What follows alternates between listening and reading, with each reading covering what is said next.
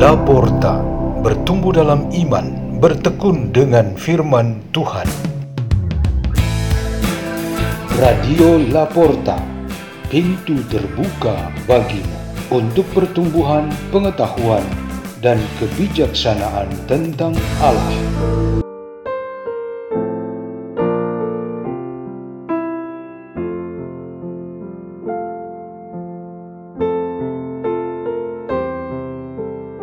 Bacaan dan Renungan Sabda Tuhan Hari Jumat Pekan Kedua Advent 15 Desember 2023 dibawakan oleh Ibu Marlina dari Gereja Santa Bernadette, Paroki Ciledug, dan Ibu Patricia dari Gereja Santo Barnabas, Paroki Pamulang, Keuskupan Agung, Jakarta.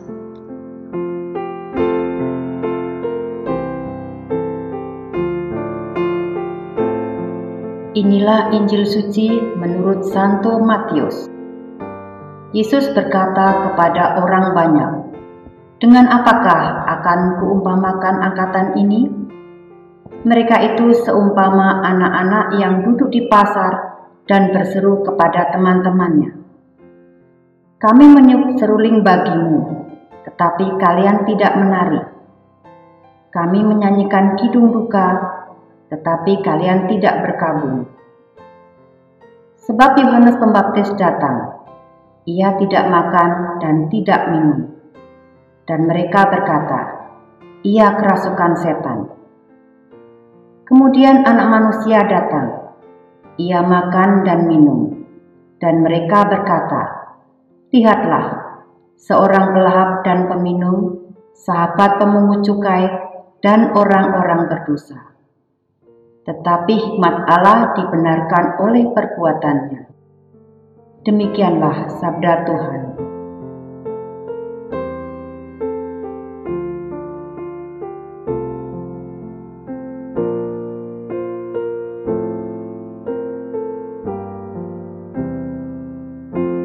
Renungan kita pada hari ini bertema menyerupai Bapa. Mendengar Injil yang dibacakan tadi, Yesus menyebutkan kalau angkatan orang-orang yang ia hadapi itu bagai anak-anak yang tak jelas orientasi hidupnya. Katakanlah mereka adalah anak-anak yang tak punya harapan pasti tentang kehidupan.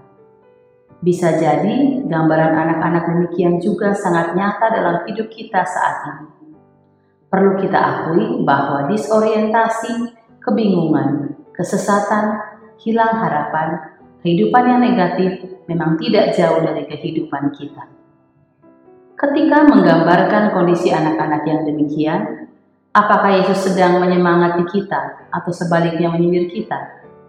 Yang jelas, ia mengajarkan kita memaknai metode menyindir.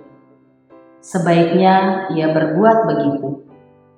Metode menyindir bermaksud untuk menegur, dan itu berarti bagian dari pembinaan. Biasanya, sindiran itu melakukan sesuatu yang tak langsung ditangkap maksudnya, tetapi dengan simbol atau perumpamaan. Orang yang peka dan benir nuraninya tentu dapat menangkap maknanya dan harus merasa ditegur. Mengapa kita memerlukan sindiran ini? Alasan yang kentara ialah karena ada sikap kekanak-kanakan yang pada intinya memaksa kehendak kita kepada Allah entah keras kepala, entah manja, atau entah kebodohan. Orang-orang yang disindir Yesus itu adalah mereka yang ingin sesuatu yang lebih daripada yang Tuhan berikan. Mereka ingin Tuhan tampil sensasional sesuai dengan keinginan mereka. Kekanakan itu selalu meminta spesial dan ingin diperhatikan. Namun alasan pada tingkat yang tidak kentara justru lebih serius, karena dalam tidak kentaranya itu, modus kerjanya tidak terdeteksi sehingga tak disangka oleh merusak jati diri kita sebagai anak-anak Allah. Sindiran itu langsung ingin menyinggung inti permasalahan orang-orang pilihan Allah, yaitu kita semua yang telah mengambil bagian dalam Kristus sebagai putra-putri Allah. Tanpa kita sadari banyak, selain sikap kekanak-kanakan, namun lebih dari itu ialah kebandelan, ketidaktaatan, kejahatan, dan kenikmatan hidup dalam dosa telah merusak harga diri kita sebagai anak-anak Allah yang sangat dikasihi Bapa. Akibat langsung dari ini ialah rupa Bapa yang telah diberikan kepada kita sejak penciptaan dan terutama melalui partisipasi dengan Yesus Kristus menjadi rusak.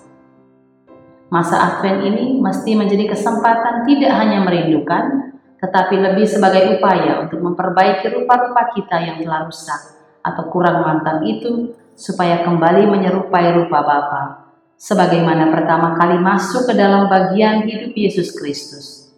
Kita kembali ke komitmen pembaptisan kita. Marilah kita berdoa. Dalam nama Bapa dan Putra dan Roh Kudus. Amin.